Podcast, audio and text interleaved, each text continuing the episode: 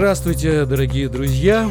Мы рады приветствовать вас в этом пространстве нашего подкаста «Принесенные ветром», подкаста о произведениях искусства, которые формируют наше мировоззрение, помогают разобраться в жизни, а, дают нам какие-то ориентиры. А, меня зовут Алим Велитов, я художник, ведущий этого подкаста.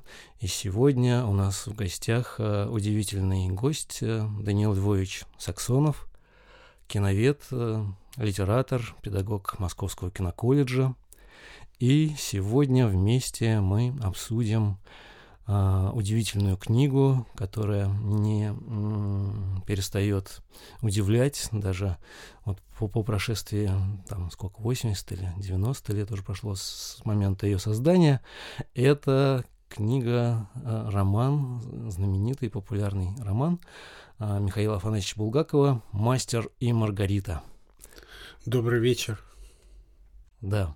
И э, вот сегодня в ходе живой беседы мы по попробуем раскрыть э, как бы секрет э, и популярности этого романа, почему до сих пор да, он э, содержит какие-то вот э, такие, э, ну, как бы точки рэперные, которые и а, до сих пор волнуют, в чем его вот актуальность именно там, для сегодняшнего дня попробуем разобраться.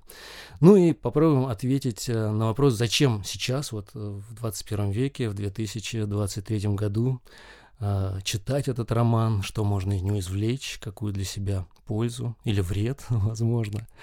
Вот. Попробуем осветить вот эти тайны, тайны этого романа. А, что он значит для нас? Вот у Данила есть замечательная лекция, которую можно тоже найти на Ютубе, где Данил Львович подробно рассказывает о, о многоуровневом таком вот видении, исследовании этого романа, да, по-моему, пять, пять ракурсов, да, у вас было, пять точек зрения, возможно. Возможно, сегодня у вас родится еще одна точка зрения, вот, и а, даст Бог, или, как бы сказать, А, мы а, ну, раскроем да, какую-то еще новую грань вот этого великого произведения. И первый вопрос к Даниловичу, поскольку а, это как бы роман о романе в первую очередь, вот, как роман о произведении искусства, о, о, о месте искусства в нашей жизни. Вот хотелось бы спросить, э, как вы считаете, насколько вот этот роман сам, да, как произведение искусства, а, может э, вот э, иметь, э, а, как бы это сказать, сформулировать, а, ну вот какое значение в нашей жизни он может сыграть, и через это вот, ну вот я хотел бы, чтобы вы рассказали вообще, как в общем, да, произведение искусства, какое оно может иметь значение в нашей жизни. Вот такой первый вопрос для затравки. Я понял. Э, я думаю, что ну, лично со мной было так, что в разные периоды жизни я перечитывал «Мастер Маргарита», и э, каждый раз возникала какая-то новая задача новый смысл. Для чего это читать? А, я думаю, что первое э, юношеское прочтение, оно, как и у большинства моих сверстников тогда, э, было таким романтическим. Это была книга о великой любви, о жертвенной любви. Вот книга о каком-то загадочном творчестве, о чем-то таком, что противопоставлено обрыдлому, скучному, пошлому советскому быту. И это вот была возможность убежать из этого быта в любовь, в мистику – вот. В приключения даже. Ну, какое-то такое, пусть темное, но очень волнующее приключение. Вот. А потом, наверное, когда уже в более зрелом возрасте я это читал, то, конечно, стали возникать разные вопросы о добре и зле. Ну, потому что, честно скажу, что при первом прочтении вообще вопрос о том, а почему там дьявол э, в центре всей этой картины мира, почему Бог оказывается фигурой молчания, почему так э, дерзко искажается канонические Евангелия, за что многие э, предъявляют претензии Булгакова очень серьезные за некое кощунство над э, Евангелием. Вот. То есть эти вопросы у меня при первом прочтении вообще не возникали. Вот. А потом я стал пытаться разбираться с этим и понял, и сейчас, вот оглядываясь назад, я понимаю, что эта книжка, она такая хорошее испытание нашим убеждениям, нашим цен... Она проверяет э, твердость нашей веры, э, как бы ясность нашей картины мира, э, отчетливость представлений о добре и зле. Она провоцирует нас на это, да, потому что она так ну, устроена как провокация. Да? Там же все изначально стоит не на своих местах. Вот, начиная с эпиграфа, да, из, э, взятого из э, Фауста Гёте. Я часть той силы, что вечно хочет зла, но вечно совершает благо. Вот почему благо совершать должна сила зла. Да? И все, что дальше, оно все не на своих местах. Зло на месте добра, добро абсолютно как бы убийственно, трагически бессильно в этом мире. Вообще любые проявления добра, это вот нас, они настолько ну, немощные, да, трагически немощные, я бы сказал. Вот. И все это, мне кажется, ну, провоцирует, да, провоцирует проверить, а насколько вот э, те представления, к которым мы привыкли, которые у нас уже, ну, как бы сложились годами, что вот это добро, а вот это зло, давайте проверим. Булгаков, ну, как бы провоцирует нас э, проверить угу. свои взгляды. Угу. Вот. Это как бы вторая история, а потом возникло еще несколько э, таких ракурсов, как ты сказал, да. И вот, например, ну я не хочу это все подробно пересказывать, это действительно есть в той лекции, на которой э, ты сослался, а, а я бы э, как бы подошел ближе к тому, что меня сейчас э, интересует в этой книге, почему она современна, почему она глубока, потому что ведь, ну, многое вроде, казалось бы, уже отошло, и нас уже не удивляет вся эта э, мистика, да, уже много на эту тему всего появилось, а когда-то это вообще было свежим, так сказать, глотком воздуха, да, нас уже не удивляет какая-то э, ну, правда о там, 30-х годах, э, значит, об этом сталинском времени, да, это все уже неудивительно ну, многое не удивляет, да. Вот. А что для меня сейчас самая глубокая зацепка за эту книгу, это тема, конечно, ну такой личной э, сделки с дьяволом. Это ну, неизбежный, вынужденный, да, ради э, спасения жизни, ради спасения любимого человека – ради спасения творчества, ради того, чтобы вообще было что-то возможно сказать, а не быть уничтоженным, э, так сказать, мгновенно. Да? Вот, это тема выживания э, в мире зла. Вот это мне представляется вот сейчас самым важным таким ракурсом. А вот такой тогда вопрос именно по поводу того, как сейчас вы воспринимаете эту книгу, ведь в книге огромное, а, можно сказать, изобилие очень ярких, красочных образов, персонажей. А вот прямо сейчас, какой самый яркий образ вам приходит а, в голову, э, вспоминается вот прямо здесь и сейчас? Вот, да. Э, я взял э, тут на листочке свою любимую цитату позволю себе ее прочитать. Конечно. Это уже из финала книги. Ночь начала закрывать черным платком леса и луга. Ночь зажигала печальные огонечки. где-то далеко внизу, теперь уже неинтересные и ненужные ни Маргарите, ни мастеру, чужие огоньки. Ночь обгоняла кавалькаду, сеялась на нее сверху и выбрасывала то там, то тут в загрустившем небе белые пятнышки звезд. Ночь густела, летела рядом, хватала скачущих за плащи и, содрав их с плеч, разоблачала обманы. И когда Маргарита, обдуваемая прохладным ветром, открывала глаза, она видела, как меняется облик всех летящих к своей цели. Когда же навстречу им из-за края леса начала выходить багровая и полная луна, все обманы исчезли. Свалились в бол... Свалилась в болото, утонула в туманах колдовская нестойкая одежда. Угу.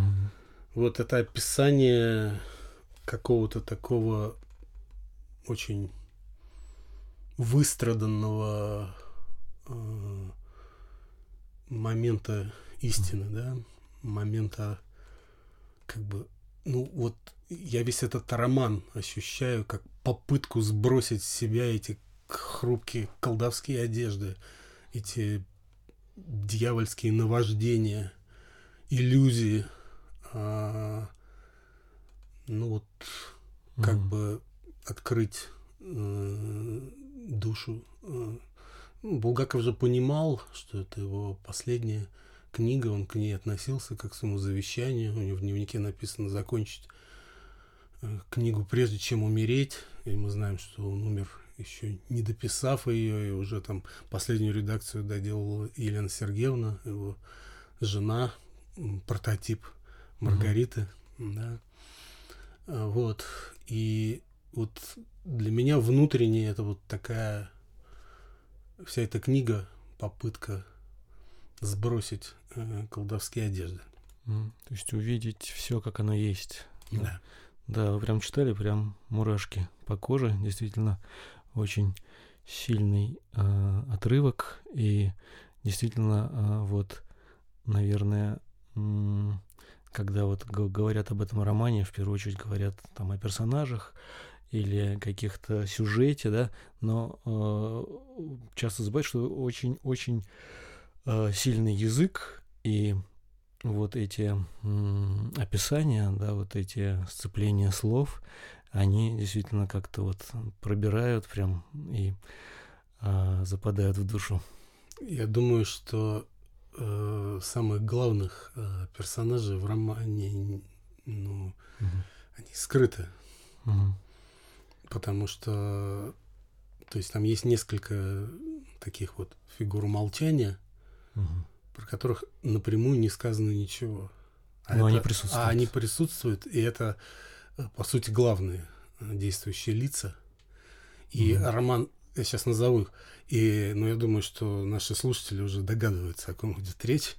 А, но я хочу сказать, что, с одной стороны, этот роман невероятно театрален, угу. потому что все, что устраивает Воланд э, в этой советской Москве, это какое-то, ну, такая, зрелище. такое, это зрелище, это спектакль, угу. это такое дурновкусное и одновременно тра... дурновкусное представление, которое оборачивается трагедией. Оно вот как бы... Uh-huh. А, ну, есть известная фраза, да, о том, что история повторяется дважды. Uh-huh. Первый раз как э, трагедия, а второй раз как фарс. Ну вот... Э, uh-huh. Здесь, здесь как бы, извини, э, здесь, мне кажется, суть в том, что это и трагедия, и фарс одновременно.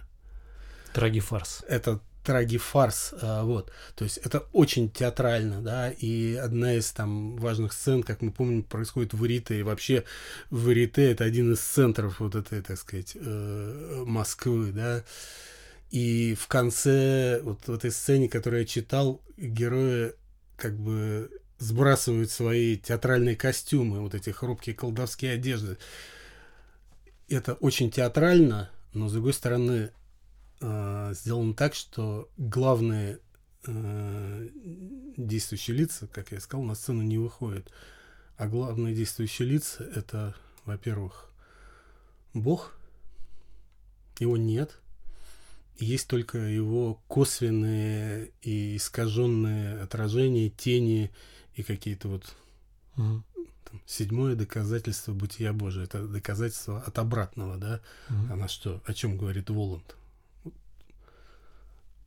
Раз, ну, то есть он пытается доказать э, существование Господа через себя, через существование дьявола, да? Ничего напрямую не говоря о Боге. И... Но Бог присутствует. И я согласен ну, вот, теми исследователями, которые говорят, что ну, Воланд никакая не высшая сила, он Мгм. такой, ну, как бы сотрудник э, небесной канцелярии, ему ведома воля Бога, и в этом его сила. Мгм. Но он ее исполняет. Он ее как бы, ему дано, так сказать, ее знать, что-то догадываться о том, что будет, но не он как бы источник этой высшей, так сказать, пьесы, да, Мгм. божественной. Вот. Это первая фигура умолчания. Вторая фигура умолчания, то есть это высшая власть небесная, ее нету. Незримое И присутствие. Она незримо присутствует, а на сцене э, Воланд, то есть обезьяна э, Мгм. Бога, и на сцене Иешуа Ганоцри, э, Сын Божий, но как бы лишенный э, божественной силы, божественной мощи, то, Мгм. как он описан, да, он не чудотворец, Мгм. он как бы внешне не воскресает, он у него ну как бы нет э, ни- никакой силы, да, он и так далее, и так далее, и так А далее. кто он? Что у него есть? А, у него есть, э, ну для меня это вот такое трагически обессилевшее добро, да. Ну, я сейчас скажу, у меня, у меня есть одна такая догадка. Добро без кулаков. Ну да, абсолютно без кулаков. Вот. И есть, Мгм. то есть вот Бога нет, а есть вот Воланд и Ешева, как бы, где перемешаны как бы божественное начало. Добро без э, чуда и чудо без добра, да, вот они разнесены, да. А, но нету на сцене и высшей земной власти. Нету римского императора, а только страх перед этим императором, который, значит, правит мыслями и поступками Понтия Пилата, Мгм. наместника римского императора, да. И э, нету э, на сцене высшей земной власти, так сказать, 30-х годов э, советской России 30-х годов. Э, нету Сталина, да, который по многим версиям, э, по очень, ну, на мой взгляд, правдоподобной и доказанной версии Марии Тамаровны Чудаковой, да, самого авторитетного исследователя биографии творчества Булгакова, э, ну, версии про то, что этот роман э, ну, про личную сделку Булгакова со Сталином, да, про личную сделку его жены Елены Сергеевны с, со сталинской охранкой, Мгм. да, с тайной полицией, да, ради спасения э, Булгакова, да. Я не буду сейчас подробно пересказывать, это лучше почитать э, Мариету, Чудакова, Мариету Марию Чудакова. Есть ее жизнеописание, есть такие небольшие лекции, этому посвященные, их тоже несложно найти. Но ее версия очень доказательна э, об этом, да, что Мгм. что то есть я называю тех главных э, действующих лиц, управляющих судьбами в этом мире, Мгм. которые на сцену не выведены. Вот, это очень существенно. И это очень интересно, что действительно их присутствие ощущается, ощущается в виде, а, ну, 30-е годы сложно представить, да, и без Сталина, а вот этот страх, там же вот, мне кажется, м, в, вот в подтверждении ваших слов, вот, ну, наверное, давайте вот поговорим тогда так вот про Бога, да, сначала. Как Бог представлен? Бог действительно представлен, вот, ну, сразу же он, он заявляется в этом споре, да, вот и, и Иоанна Бездомного и Берлиоза, да, а, и Воланд, да, вот говорит а, о том, что, да, седьмое доказательство будет как раз вот смерть Берлиоза, да, и что человек не может даже как, как, как же человеку, кто, кто же управляет всем, всем этим да, делом, там спрашивается. Вот. Берлиоз говорит, человек управляет, а Воланд ему говорит, что чтобы управлять, надо знать, ну, иметь план хотя бы там на какую-нибудь смехотворную тысячу лет. Вот. А, а вот это как бы просто есть так, такая версия, что Булгаков, э, ну, как бы показывает какую-то вот манихейскую такую версию, да, что есть как бы Бог добрый, есть Бог злой, вот две силы, они как бы действуют. Но я с ней как раз вот не согласен, и мне ближе ваша трактовка, вот именно вот это незримое присутствие а, как бы действительно высшей силы, да, которая выше всех персонажей, которые там явлены, она там ощущается. И также вот про... Извини, да. режиссеров на сцене нет. Вот. Да. Есть только исполнители таких достаточно мелких ролей. Да, именно так. Ну, то есть, ну, там есть еще одно незримое присутствие, да, самого Булгакова, да, самого Булгакова об этом, как автора. Об да. этом я хотел сказать, да. потому что вот, э, да, Булгаков там, ну, как бы пытается присутствовать, а, и но я думаю, что это абсолютно трагическое присутствие, потому что я воспринимаю э, всех мужских персонажей романа как болезненные э, проекции сломленной, ограбленной э, души э, Булгакова, да? Э, потому что если мы вспомним, все мужчины в этом романе абсолютно бессильны. Угу. Ну, что мы можем сказать про там, Иешу? Это тот, кто по умолчанию должен быть э, Богом, но кто в своем добре оказывается бессилен. Ну, максимум, на что он способен, это снять головную боль у Понтия Пилата. Больше он ничего не может. Угу. Только ну, произносить какие-то проповеди добра, и он абсолютно бессилен. Есть э, его палач Понти Пилат, который, казалось бы, имеет власть казнить и миловать, но выясняется, что никакой власти он не имеет, что им правит страх перед римским императором, и уже решив помиловать э, э, Иешу, он угу. все равно отдает э, приказ его казнить, и потом всю жизнь, ну, как бы мучается этим поступком, этой своей и слабость в том, что он его совершил, и слабость в том, что он мучается этим поступком, да.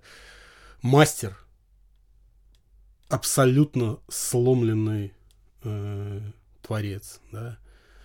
То есть тот, кто написал некий э, роман, значит, роман о том, о чем не принято писать в его время, пошел против течения, да, и его затравили э, критики, и он сходит с ума, он ломается, он отказывается от творчества, и его, значит, ценой сделки с дьяволом э, спасает возлюбленная, но он даже когда его спасает Маргарита, да, он все равно выглядит слабым, э, сломленным. Выгоревший. Выгоревшим. И, собственно, после этого спасения очень скоро наступает ну, смерть. Они очень недолго побыли на земле. Я тоже этого, кстати, в юности не понимал, что что там же происходит некая ну, как бы так, если немножко, так сказать, выпендриться, такое заказное убийство, мастер Маргарита. Вот эта сцена вино Азазела, да, угу. и то, что мы как-то романтично в юности воспринимали как даро- дарование вечного покоя, в общем, это убийство. У них нету никаких сил жить э, на земле. Но ему нечего делать дальше. Да. Сломленный Иванушка бездомный.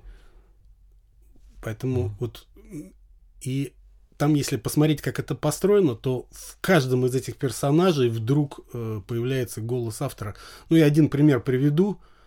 А, например, э, есть реплика Понтия Пилата в начальных главах, где он говорит, где он, у него голова раскалывается от, значит, от мигрени, и он говорит, о боги, боги, яду, яду мне. Угу. И дальше идет, э, значит, описание Э, значит, похабного э, значит, пиршества советских литераторов в ресторане Грибоедов. Булгаков желчно описывает эти рожи, которые там, значит, пьют, едят. Э, и вдруг какая-то из этих отвратительных, значит, рож вызывает в нем уже в авторе, в рассказчике, да, в Булгакове реплику «О боги, боги, яду, яду мне». То есть он и кто это говорит? Только что это говорил Понтий Пилат, теперь это говорит Булгаков, э, рассказывающий про своих собратьев по Перу. Угу. Да? И вот и, по-моему, там в финале тоже есть уже от самого автора «О боги, боги». Я сейчас могу ошибаться, но, по-моему, в финале есть вот прям непосредственно уже от, как авторская речь. Вот это, это можно воспринять как какой-то, получается, как пароль, да, или какая-то такая вот Да, ну это просто да. пример, э, пример того, как э, как образ автора отсутствующего, mm-hmm. ну, Булгакова, на мой взгляд, как главного героя этой трагедии, да, потому что здесь фарс явлен, mm-hmm. а трагедия, она как бы за кулисами. Потому mm-hmm. что трагедия, она там, где Бог, трагедия, она там, где римский император, трагедия, она там, где Сталин, трагедия, она там, где Булгаков, но ее как бы нет на сцене. На сцене какая-то пошлая э, история, буфанада, какая-то безвкусица, да, какой-то вот э, пошлый фарс с отрыванием голов, э, криками, визгами и, и, и прочие, так сказать, бу- бу- буфанады, да. Как у Чехова, да, когда люди пьют чай, а в это время рушатся их судьбы. Ну, они не чай пьют, они кривляются. Уча... Они кривляются, да. да, они участвуют в каком-то зрелище, так сказать, э, хотят хлеба и участвуют в зрелище, да. А, а в это время разворачивается трагедия тех э, между теми, кого на сцене нет. И вот, вот, а э, это, собственно, я про автора хотел сказать, да. Я могу разные примеры приводить, вот как этот авторский голос ну, как бы преломляется э, в разных э, мужских персонажах, да. А в скобках замечу, а силой все-таки наделена только Маргарита. Угу. Вот у нее есть сила совершить этот. Э, она очень... там как бы действующее лицо. Да, да она вот из действующих лиц э, в романе на сцене этой книги, да, в этом угу. театре из действующих лиц есть одно. Это Маргарита. Это история про нее. Угу. А, потому что, ну, история мастера, она как бы уже совершилась в прошлом. Да, мастер там невзрачный. Да, больной, она уже, он уже больной, да. он уже сломленный, и он не воскресает, он не становится сильным и здоровым. Как, как вот ты давал эти э, характеристики действ... главного действующего лица, тот, кто претерпевает трансформацию. Ну, никакой трансформации у по ходу сюжета у мастера уже нет. А у Маргариты есть. А я, кстати, всегда, когда читал, вот задавался вопросом, а, а, что значит для мастера вот этот роман и что значит для него вот история вот этого Иешуа и Пилата, да, вот для него самого. Ведь вот можно я немножко вот продолжу Конечно. вашу мысль по поводу того, что все мужские персонажи там обессилены, и, ну, или как, как можно сказать, кастрированы, да, они, да. получается, там... В, дух, в духовном плане так. Они не представляют из себя действующих лиц. Но вот я немножко бы поспорил или бы развил вот эту идею про то, что Булгаков как бы вот описав это, создав это произведение, это как бы все является вот ну, как бы можно так условно сказать, что все это происходит внутри Булгакова, да, внутри его да. души. И а, вот поднявшись... Это его расколотая на части, болезненно расколотая душа. Да, его вот этот внутренний мир. И но сумев его вот описать, сумев его а, отразить в произведении искусства, вот как вот в вашей цитате было, он как бы сумел подняться из всех этих ролей вот к этим звездам и обозреть это и увидеть все целиком, увидеть всю эту картину целиком. И, возможно, в этом и есть как раз вот главный, э, ну, главная ценность этого А это романа. то немногое, что дано подлинному трагическому герою. Он проигрывает схватку со злом, Мгм. он обречен ее проиграть. Мгм. Да? Но он обречен как персонаж, Как, как персонаж, да. но как творческая Но личность. То, Да. что дано трагическому герою, это как раз увидеть мир в целом и свою душу, э, ну, как бы, предъявить этому миру, да, успеть соединить себя с этим миром, помыслить себя э, чем-то единым э, с этим миром, да, Да. но это не значит, что он Не, это не Вы- отменяет трагедию. Это не отменяет. тра- Он проигрывает, он обречен. Но Да. ему дано помыслить то Ему и да- в своей мысли собрать то, что не дано э, никому. То есть это, ну, почти э, подняться на божественный какой-то уровень, именно вот того не- незримого присутствующего Бога, который, э, ну вот благодаря которому, да, все это происходит. Ведь там вот тоже моя- одна из моих любимых цитат, когда э, Пилат, да, по-моему, говорит Иешуа, да, что-то такое, там типа, что твоя жизнь сейчас под- подвешена на нитке. Не ты ли ее подвесил? Да, уж, не- уж не думаешь ли Уж- ты, что уж ты подвесил. Уж не думаешь ли что, ты, что это ты ее да. подвесил, да, вот это, то есть даже самый, вот как сказать, в самом, ну, как сказать, жалком состоянии у человека, да, если у него есть внутри вот эта а, связь с Богом, да, то даже самый жуткий палач получается тоже так, такой же, ну, вот, подневольный, да, такой же исполнитель роли. И а, вот чем, в чем как раз все-таки, ну, некая божественность Иешуа, да, в том, что для него этот божественный план внутри, он для него открыт, доступен. И вот это божественное измерение, как и для Булгакова, оно тоже открыто, да, для всех других персонажей. Ну, еще, наверное, для Воланда. Для Воланда и для, наверное, ну, ма- мастер, вот про мастера загадка, потому что э, он вроде написал этот роман, но что он значит для мастера, ну, вот в романе, мне кажется, не раскрывается. Он просто как инструмент, исполнитель, вот он как бы из- Ну, и там написал есть, да. извини, э, там вот что, что такое роман мастера, для меня это было открытием где-то во время, наверное, третьего или четвертого прочтения. Мгм. Я был потрясен. Я этого просто не видел, а, а это вот написано черным по белому. Что роман мастера это продолжение э, свидетельства Воланда. Потому Мгм. что начинается этот сюжет как свидетельство Воланда, который наблюдает за событиями с балкона э, значит, дворца Понтия Мгм. Пилата, и потом начинается рукопись мастера, которая слово в слово Мгм. э, повторяет. То есть Да, но если это свидетельство и для мастера, значит, для мастера тоже открыто это божественное измерение. Ну, вообще тоже, это да. не- не божественное измерение, вообще это, ну, то, что справедливо отмечают э, некоторые критики романа, да, это такое, и это одно из объяснений э, того, странности фигуры э, Иешуа, ну, в частности, Андрей Кураев очень в своем Мгм. интересном исследовании это делает, что это Иешуа глазами э, Воланда, что это горделивый э, сатана Мгм. так смотрит на Мгм. Сына Божия, Мгм. чтобы не увидеть в нем силы, не увидеть в нем э, чудотворство, да, н- не увидеть в нем вот этой, ну, ведущей, что ли, роли и выставить его таким, ну, достаточно жалким, Мгм. э, в чем-то трусливым, э, очень Мгм. таким бессильным э, существом. А, Ну да, это Евангелие от Воланда. Да.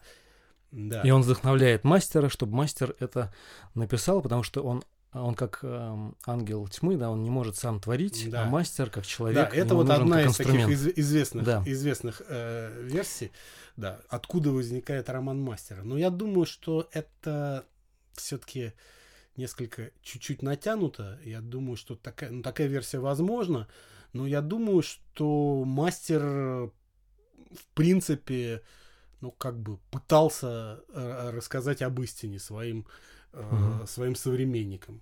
И вот Мгм. эта судьба... Ну, того- это тогда очень коварно. Получается, Да. он рассказал об истине дьявола, да? О том, но, но да. истину ему открывает э, дьявол, да. Да. Там, там очень, очень Истина сло- дьявола. сложная, И сложная конструкция. Еще тоже важный такой момент, да, что когда вот э, Воланд говорит, что а, Бог существует, да, Берлиоз ему отвечает, но у нас другая точка зрения. А он говорит, а не надо никаких точек зрения, он су- существует и все, да. Но при этом это получается точка зрения именно Воланда. Это вот это Евангелие, которое написал мастер, это именно вот, то есть, возможно, действительно ценность этого романа нам дается вот как бы шанс, возможность посмотреть на а, Иисуса Христа глазами дьявола. И это действительно очень интересно и Ну, это жутко Да. провокативно. Да, и когда ты меня вот э, в прошлый раз э, в нашей переписке э, спрашивал, а вообще может ли этот роман принести вред кому-то, э, разрушить чью-то веру, так сказать, обаять э, дьяволом и так далее. Ну, то самое испытание, про которое говорили. Да, я человек- говорю, это да. испытание. И я говорю, что, в общем, это роман, конечно, а- этот роман опасен, э, ну, для, ну, как бы читателей, у которых нет своего какого-то стержня мировоззренческого, да, потому что Мгм. если думать, что эта точка зрения на Христа единственно возможная, тогда этот роман опасен. Мгм. Да? Если у тебя внутри есть свое представление о Боге э, и там, его противоположности, да, если у тебя есть э, представление о христианстве, то тогда этот роман вступает с тобой, с тобой в диалог. Мгм. Ну, я приведу один пример, вот, что для меня было, например, открытием в таком э, христианском, что ли, контексте. Э, мой друг и коллега Ольга э, Керзина вот со мной поделилась такой мыслью, которая очень мне показалась важной. Ведь изначально само христианство было, в общем, неким культом бессилия. До того момента, когда произошло э, соединение христианской церкви с государством, с. Римской империей. Да? Ведь до этого христиане... Там был один период, да, когда ну, христианство несколько десятилетий мирно су- сосуществовало э, с, с империей, да, Мгм. вот, но э, в, в четвертом веке, да, но, но, но до этого То есть это сплошные гонения, это сплошные гонения, мученичество. казни, мученичество. И происходит какая-то головокружительная метаморфоза, да, когда империя вот этих гонителей, Мгм. палачей, распинателей э, Христа вдруг вооружается э, христианством и делает это инструментом своей идеологии, Мгм. своей политики, опорой своей власти и именем Христа начинает э, Это казнить и миловать. И вот в этом смысле, вот если так посмотреть, да, то Булгаков, ну, как бы раскрывает, отчасти раскрывает вот этот, э, вот эту невероятную метаморфозу, этот невероятный кульбит, который происходит э, в человеческой истории, да, когда самое жертвенное, мгм. самое страдающее, самое бессильное, э, в великом смысле бессильная религия вдруг становится атрибутом силы Мгм. и под- оп- опорой э, какой-то политической грубой э, силы. Да? Это такой же период, как в эпиграфе, да, что я часть той силы, что вечно хочет зла, но совершает благо. Ну, отчасти это перекликается, но вот Булгаков в этом смысле делает какую-то очень важную работу, разводя в разные стороны э, Мгм. силу и добро. Христианство, да, силу. изначальное христианство. Вот как бы изначальное христианство и э, ту силу, которая потом была как бы в- привнесена э, в него как бы имперская история, да, вот если так на это посмотреть, это такой получается разобранный пазл, да, он вышибает из, из нас как бы готовую картину мира, но заставляет нас работать по тому, чтобы собирать какую-то другую. Это в готовом виде нельзя взять. Да? Mm. Это, как бы, если говорить о картине мира, да, это разобранная картина мира, провокативно разобранная. Mm-hmm. И не собранная обратно. А мне сегодня, вот когда я ехал на автомобиле, готовился к нашей передаче, слушал разные тоже ролики, теории, а, интерпретации, пришла еще более провокативная какая-то вот такая идея. Я сейчас хотел бы ее тоже озвучить и попробовать тоже на нее посмотреть, что вот этот роман, он показывает э, некое, так сказать, ну вот благодаря тому, что это как бы вот мы видим параллельно две эпохи, да, вот два мира, два состояния мира – мы видим как бы а, некое отражение одного в другом.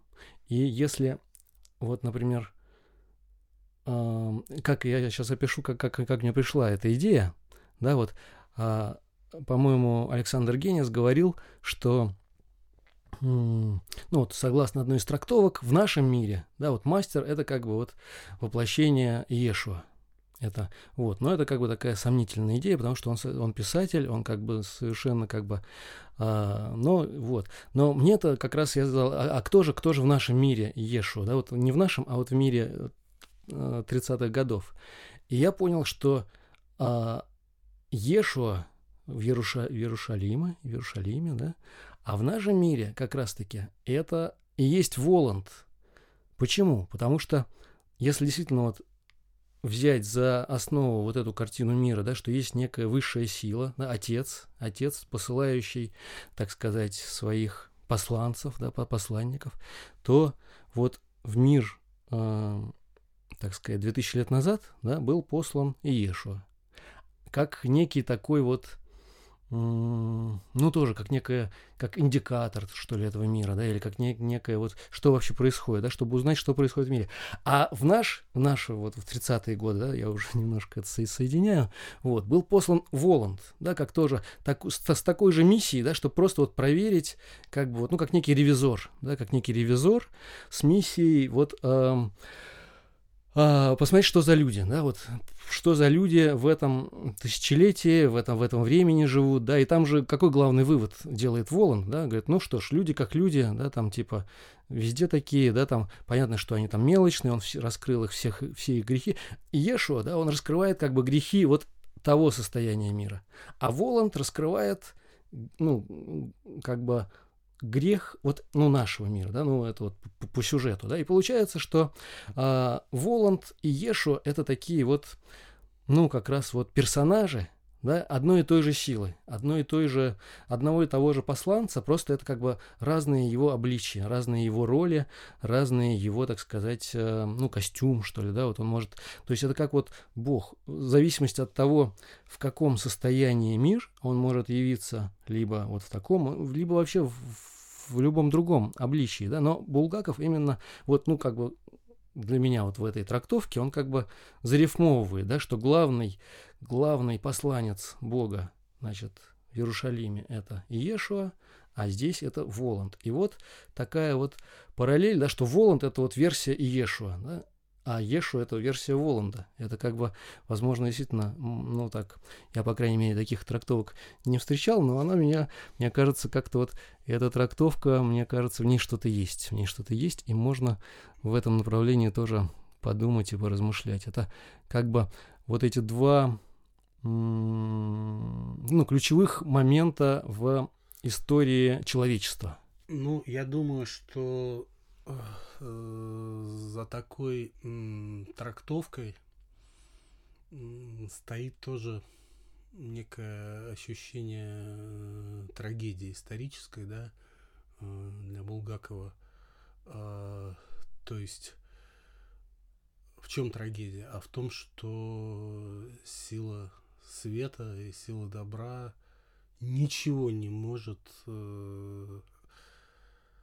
сказать ну, современником Булгакова, да, да, что сила света и добра ничего не может э, принести, ничего не может доказать, ничего не может, угу. от, ну, она не, то есть э, современники... Не может спасти. Она не может не только спасти, но даже вообще какую-то мысль донести свою, да, потому что, потому что ее, эту силу света и добра вычеркнули из умов, вычеркнули из э, сердец, да, вот об этом этот и роман как раз, изверились, да. люди обезбожились э, настолько, э, что только только как бы центр, только средоточие ну, мира зла, да, может им э, что-то раскрыть, как бы из их утробы, да, из их внутренности. Вот, ну, как а бы такая еще логика. какие параллели. Да. А, а, а добро, а добро, а добро бессильно.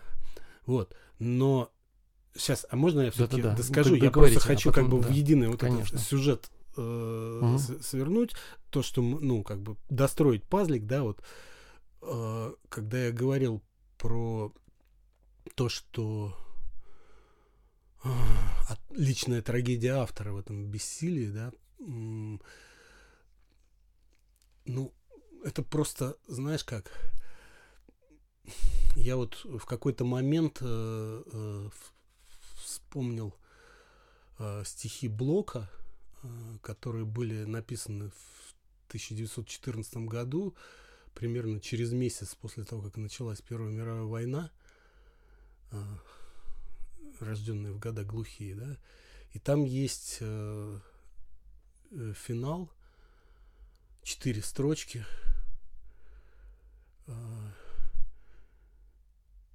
которым можно было бы вот таким тоже эпиграфом поставить к роману Булгакова, если рассматривать его не как фарс, а как трагедию. И пусть над нашим смертным ложем взовьется с криком воронье. Те, кто достойней, Боже, Боже, да узрит царствие Твое. Понимаешь, это вот э, какое-то ощущение, ведь э, вот что обретают э, мастер Маргарита в финале? Не свет, но покой. И покой этот достаточно убогий. Этот домик там э, с садиком, да, то есть то, mm-hmm. чего они были лишены в этом бездомном, э, значит, советском быте, да, вот. Вот и весь, вот и весь покой. Это домик и садик. Вся их награда. Вся их награда. И это ощущение того, что вот мы, поколение творцов и мыслителей Серебряного века, вот с какой тьмой мы смешаны, вот в каком зле мы соучаствуем, да, вот бессильными свидетелями, чего мы становимся, вот какие распятия, э, какие казни вершатся на наших глазах, и как мы ничего не можем делать, и тем самым оказываемся бессильными предателями, да, и вот это ощущение того, что мы ляжем э, костьми, да, что мы недостойны Царствия Божьего, вот, мне кажется, здесь присутствует. И это, и то, что к ним приходит не, не Христос, а приходит Воланд, это вот тоже то, чего они заслужили. Угу. Это ощущение личной трагедии, что мы большего не заслужили. Мы, те, кто достойней, Боже, Боже, да узрит царствие Твое, а говорит он уже о будущих поколениях. Угу. Это вот такое предсмертное покаяние. Угу. Покаяние вот в этом чудовищном бессилии перед злом, где единственным шансом, возвращаюсь, да, к своей этой идее, да, угу. Вот где единственным шансом спастись хотя бы на какое-то время спасти рукопись, спасти любимого, да, спасти жизнь хотя бы mm-hmm. на короткий период, становится сделка с дьяволом. И другого пути Булгаков не показывает. Угу. Да, в романе нет ни одного священника или какого-то верующего человека, кто был бы как-то противопоставлен. И действительно Булгаков показывает мир. Но вот для меня все-таки э, а, трагедия этого романа, она э, именно не просто ну, если бы это была просто трагедия, это именно, это именно трагифарс или это трагикомедия, да, вот у Данте. Трагифарс, я бы сказал. Трагифарс, да. Но вот у Данте есть божественная комедия, да, он спускается в ад, потом проходит через чистилище и выходит в рай, соединяется. Это вот такая целостная а, как космология, да, вот это мироустройство. Булгаков в чем-то, ну, соразмерен, вот, ну, его замысел, его роман, да, вот тоже показать как бы портрет мира, портрет э, своего десятилетия, да, своего столетия и, ну, портрет вечности тоже, да, в своем романе показать как бы, ну, устройство, структуру этого мира. И вот если же все-таки говорить, в чем сила Булгакова, то как раз ведь роман, ну, наполнен юмором, да, вот. То есть, если писатель... Очень да, злым, правда. Есть такое, да. Но все равно, если, если он имеет все-таки в себе силы посмеяться над своим положением. Это то немногое, что остается. Да. Вот. Это первый как бы уровень силы, да, посмеяться в, хотя бы в романе, да. А второе, вот увидеть, узреть, все-таки это все действительно вот с космической какой-то такой а, выш- высоты увидеть все целиком. И это вот это одно уже оправдывает и все трагедии, и все вот эти... А, помыслить, а, да, помыслить этот мир, да. Помыслить и, ну, даже не только помыслить, а вот именно, ну, то есть увидеть этот мир как глазами Бога, да, увидеть этот мир с божественной точки зрения, это, мне кажется, как раз вот, ну, немногим дано, но это оправдывает и все злодеи, все, все сразу становится мелким, да, вот все тираны, все там войны, исторические какие-то переломы, вот эти мелкие там критики, травля, все это сразу же, ну вот как вот в вашем отрывке, да, эти огоньки становятся какие-то маленькие, ничего не значащие огоньки, которые а, не имеют никакой реальной силы. Это просто, да, театральное какое-то вот представление, это как а, некие, ну вот э, как бы вот мерцание, да, каких-то огоньков, да, но ради вот этой какой-то грандиозности, вот этого а, бесконечности, да, этого мира, как вот у Канта, да, вот это огромное бесконечное звездное небо надо мной, да, и нравственный закон внутри меня, да, вот это ощущение, оно в романе присутствует, и присутствует, и а, через вот эти театральные, как, конечно, а, ну, я бы назвал как декорации, да, театральные. Это же вот можно и Москву назвать, и вообще всю землю можно назвать, весь человеческий мир э, декорациями, да, как декорации там Иерусалима, декорации там, Москва 30-х годов или Москва там, 21 века. И это все как бы сменяются декорации, но остается, а, остаются те же самые силы действовать просто а, в зависимости от, от состояния этих декораций. Они являются в разных обличиях, в разных формах, иногда вот в форме Ешуа, иногда в форме Воланда, да, и как бы, наверное, вот разглядеть этот уровень, да, вот, ведь для большинства персонажей ничего не произошло, и для большинства персонажей э, вот все эти события, это просто, э, как они объясняют, ну, их загипнотизировали, это были какие-то, какая-то шайка да. там этих шарлатанов, в общем, гипнотизеров, и это как бы вот э, все так улеглось, и для большинства э, даже ничего не произошло. А мастер, мне сейчас подумалось, это параллель, как, конечно, с, э, ну, как с Левием Матвеем, да, да. как апостол, апостол. Тот, кто записывает, ну, как Но через только, себя. только он записывает, э, и все не то. Да. Что-то пишет там на своем козленном пергаменте, но все не то. И, ну, и, ну это, это, это вот, кстати, важная э, тема, да, что никто не это, может... кстати, тоже ощущение, да, вот правда, конечно, да. Никто, это тоже ощущение бессилия написать о Боге.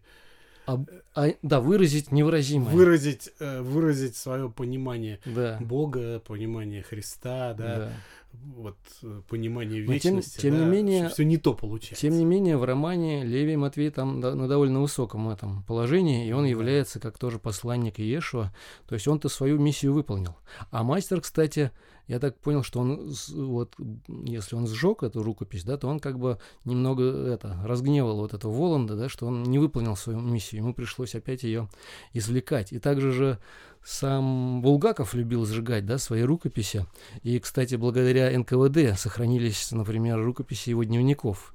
Вот это тоже а, тот, тот, тот же самый парадокс, про который вы говорили, да, что благодаря империи христианство, ну ведь благодаря империи христианство сохранилось и 2000 лет просуществовало.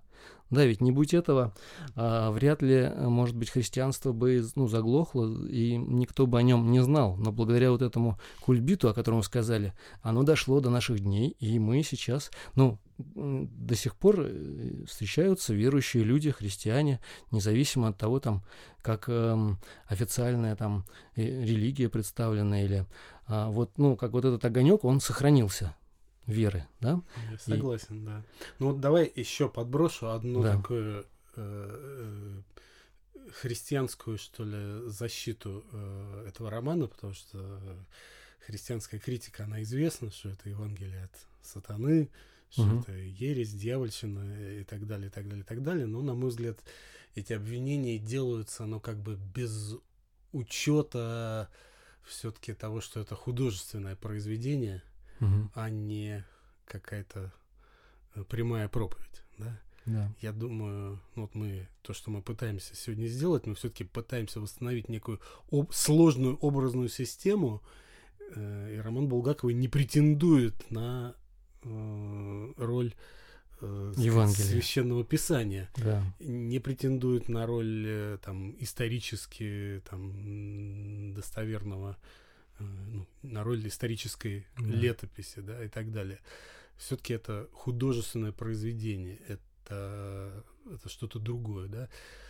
Вот, но вот э, второе, вот первое такое оправдание было связано с этим культом бессилия, я говорил, а второе, оно любопытное, тоже ряд исследователей э, замечают, что вот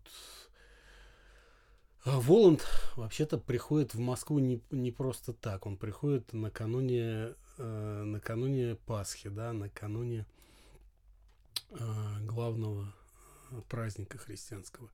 И действие э, заканчивается воскресенье, когда вот, собственно, описано то, что я читал в начале, когда mm-hmm. исчезают обманы, когда, значит, растворяются эти mm-hmm. фантомы, миражи.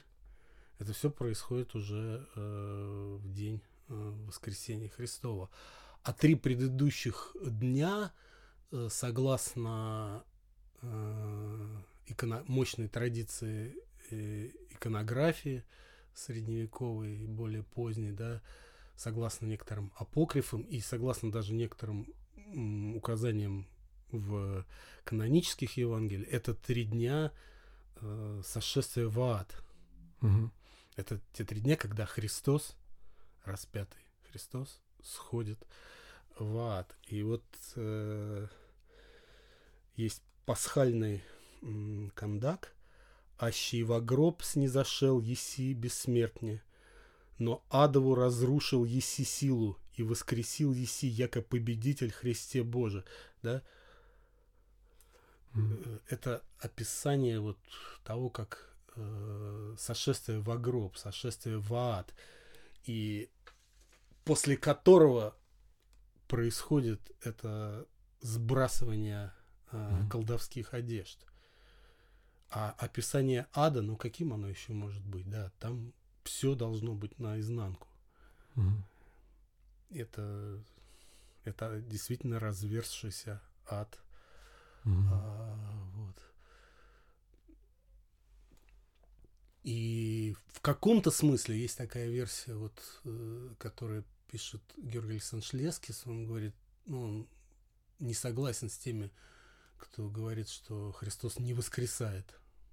У Булгакова э, Христос появляется как раз в финале на последних страницах, и он ведет вот этот идет по лунной дорожке с Понтием Пилатом, mm-hmm. и он прощает ему, отменяет. И, по сути дела, это есть, ну, в каком-то смысле воскрешение, да, mm-hmm.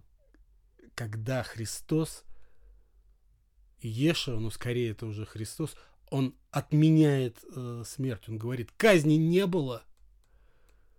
Mm-hmm. Если задуматься, это и есть отмена смерти. Вот ты спрашивал меня в переписке, про mm. что финал. Mm-hmm. Про это.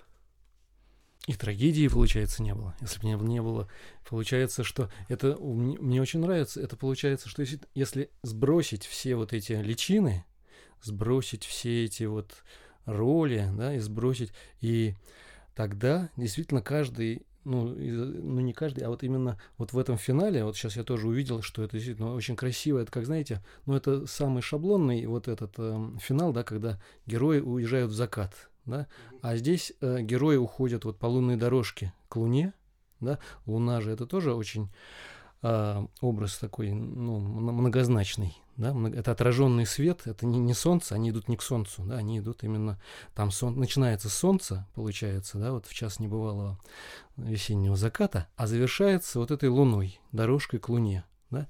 И это тоже такая же вот, эм, ну, как бы целостность закладывается, да, что есть вот есть день, есть солнце, есть ночь, есть луна, есть свет, есть тьма, да, и все это вот такое взаимо, а, взаимовлияющее такое движение, и очень сложный такой процесс, где каждый а, исполняет свою роль, исполняет свою какую-то вот, э, ну, отведенную ему, может быть, проживает свой какой-то крах, трагедию, да, свои какие-то... А, ведь человек, а, ну, обычно не хочет трагедии, да, трагедия для него это зло, да, что это значит проиграть, погибнуть, но вот мне очень понравилась цитата, по-моему, это было в спектакле Евгения Цыганова «Олимпия», и там говорил, что каждый человек должен пройти через свой крах – пройти через свой... Это и есть вот то, что вы говорите, это и есть как бы пройти через свой ад, да, пройти через... спуститься в ад, а потом... И в этом смысле да. не, я бы поправил тебя, нельзя сказать, что трагедии не было, а в этом смысл трагедии. Спуститься угу. в свой ад, дойти до самого его дна, да, угу. когда он разверзается там на балу сатаны уже, да, вот... Угу врывается на страницы, уже mm. буквально материализуется, да, в виде шествия этих утопленников, самоубийц, mm-hmm. а, как, значит, грешников, э, висельников, да, и так далее, и так далее, и так далее. Вот. Нужно и в этом и есть э, смысл трагедии дойти до дна для того, чтобы обрести какой-то Оттолкнуться. свет, да, и вот, угу.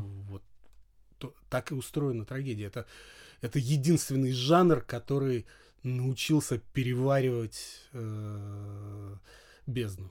Да? Угу. Вот. И мне кажется, что именно трагедию пытается э, написать Булгаков, и, но получается что-то очень сложное с, с этими фигурами умолчания, угу. да, где подлинные действующие силы за сценой, угу. Где подлинная трагедия, ну, как бы тоже угу. вынесена как бы за кулисы, да. и о ней надо догадываться. И это сложный диалог э, с современниками, полный каких-то намеков и шифров, потому что он, ну, очевидно, надеялся, что все-таки угу. что это будет опубликовано. И это, безусловно, некий напряженный драматический диалог э, mm-hmm. со Сталином, да, и эта версия про то, что версия Чудакова и потом другими исследователями повторенная о том, что Воланд это проекция Сталина, да, mm-hmm. и это вопрос э, личной сделки, это вопрос э, того, что в этом мире зла тебя спасти может только угу. как бы главная, ну как бы управляющая этим злом сила.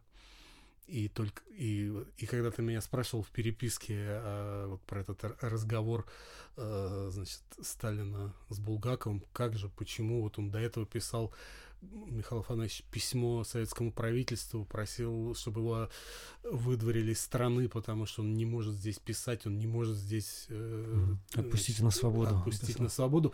И потом, э, значит, э, ему звонит Сталин, и после этого и говорит вот эту, там, по этим свидетельствам косвенным, там, mm-hmm. Елена Сергеевна говорит, что чем же мы вас так обидели, Михаил Афанасьевич? Mm-hmm не, он вам сказал, что неужели мы вам так надоели? Да, не, чем, неужели да. мы вам так надоели? Ну, как да. было точно, мы не знаем, да.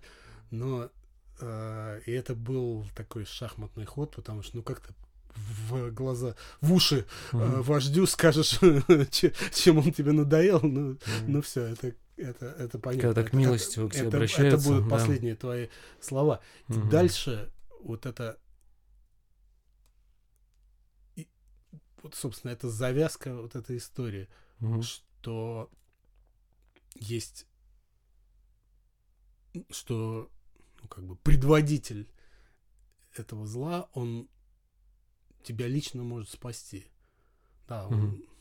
он, он источник того, что происходит вокруг. Но все, что происходит вокруг, оно уже такое мелкое, оно уже такое пошлое, оно уже такое бессмысленное, а у него есть еще вот это Мгм. какая-то прозорливость, как- Мгм. какая-то э, сила. э, Он может спасать, Мгм. и он дарует тебе. И вот это вот дальнейшие вот десятилетия, да, это, собственно, история вот этой сделки, да. М, Вот, поэтому я думаю, что это был очень сильный ход и очень ну, Но в сильное, итоге Бул- сильное решение. М, Булгакова. Да, сильное решение. Мгм. Я не знаю, на самом деле это выбор, перед которым, не дай бог, так сказать, каждому из нас оказаться, да. Мгм. Вот. э, Но он как раз покажет вот ту истину там о тебе, о мире. И как раз вот тот момент истины как раз и, наверное, раскроется. И в этом действительно, наверное, вот истина — это главная тема, мне кажется, этого романа. Это сможешь ли ты выдержать эту истину, да, вот сможешь ли ты как бы вот, ведь Булгаков часто был на грани самоубийства, и по многим свидетельствам, да, он постоянно просил револьвер, да, чтобы застрелиться, и даже, ну вот, я сегодня слышал такую версию, что он ходил как раз э, по улицам с револьвером, думая застрелиться, когда ему встретился как раз незнакомец, и который сказал, типа, брось все, все эти глупости, будет у тебя мощный роман, будет у тебя как бы все, что ты хочешь, и как бы, ну, потерпи немножко, подожди, и будет, и вот это, ну, как бы из этого, ну, это тоже, это, может, легенда, может, это какие-то такие уже до- досужие какие-то домыслы, но довольно так вот логично, что из этого родилась вот эта первая глава, да, никогда не разговаривайте с незнакомцами, и вот, наверное, в завершении у нас остается еще где-то пара минут. Наверное, вот для меня это главное действительно, что ну, выдержать вот этот а, раскрывшийся перед тобой а, образ истины, да, там вот у- увидеть истину и не, там, не сойти с ума, не, а, не повеситься, да, вот в этом, наверное, главное. И то, что Булгаков в итоге все-таки прожил какую-никакую жизнь, да, там, а, с Еленой Сергеевной и написал этот роман, это ну, невероятная как бы победа и торжество этой вот этой творческой силы. И действительно вот показывает, что единственная сила, которая действительно и сильнее Сталина, и сильнее Воланда даже, да, это как раз-таки вот, ну, творчество. Это творчество, где в романе ты можешь, пусть э, там, как Леви Матвей, э, как-то несуразно и все не то, но, но записать и отразить, да, то, что ты пережил, то, что тебя как бы вот э, коснулось, да, там свой опыт, да, свой, свое понимание мира, ты можешь это отразить и тем самым остаться, да, там вот э, в памяти и а, ну, в некотором роде обрести бессмертие, обрести бессмертие, ну, такое вот творческое бессмертие, вот, и, наверное, вот в этом и есть главная сила Булгакова для меня и этого романа. А для вас, как вот, как бы вы подытожили нашу беседу, что самое, наверное, ключевое такое вот было сегодня сказано для вас, как вы думаете? Ну вот, ну, на- наверное, мне близка а, твоя версия, потому что я думаю, что мастер, которого ну, считают, вопла- ну, что это, ну, что ну, короче, мастер не равен Булгакову. Он проекция, но он не равен. Почему? Потому что мастер э, сломлен. А Булгаков самим этим, как ты точно говоришь, самим этим творческим э, усилием Мгм. самим фактом того, что уже в вагоне, ведь последние глава С дикими головными бол- болями. Смертельно больным, понимая, что он э, умирает, да, угу. стоя перед лицом смерти. И он все равно это делает, все равно создает эту рукопись и действительно верит, что она не сгорит. Угу. Да, и в этом, в этой булгаковской рукописи есть некая воля собрать мир. И есть трагедия сломленного человека, да, но при угу. этом воля, воля, так сказать, даже не героя, а автора трагедии, который, э, ну, как бы перед смертью, э, ну, вот, угу. весь мир э, пытается объять угу. собой, своей мыслью, э, своей болью, да, угу. своей агонией, в конце концов, да. Но в этом объятии, конечно, есть э, сила, есть воля, пусть и трагическая, но угу. это так.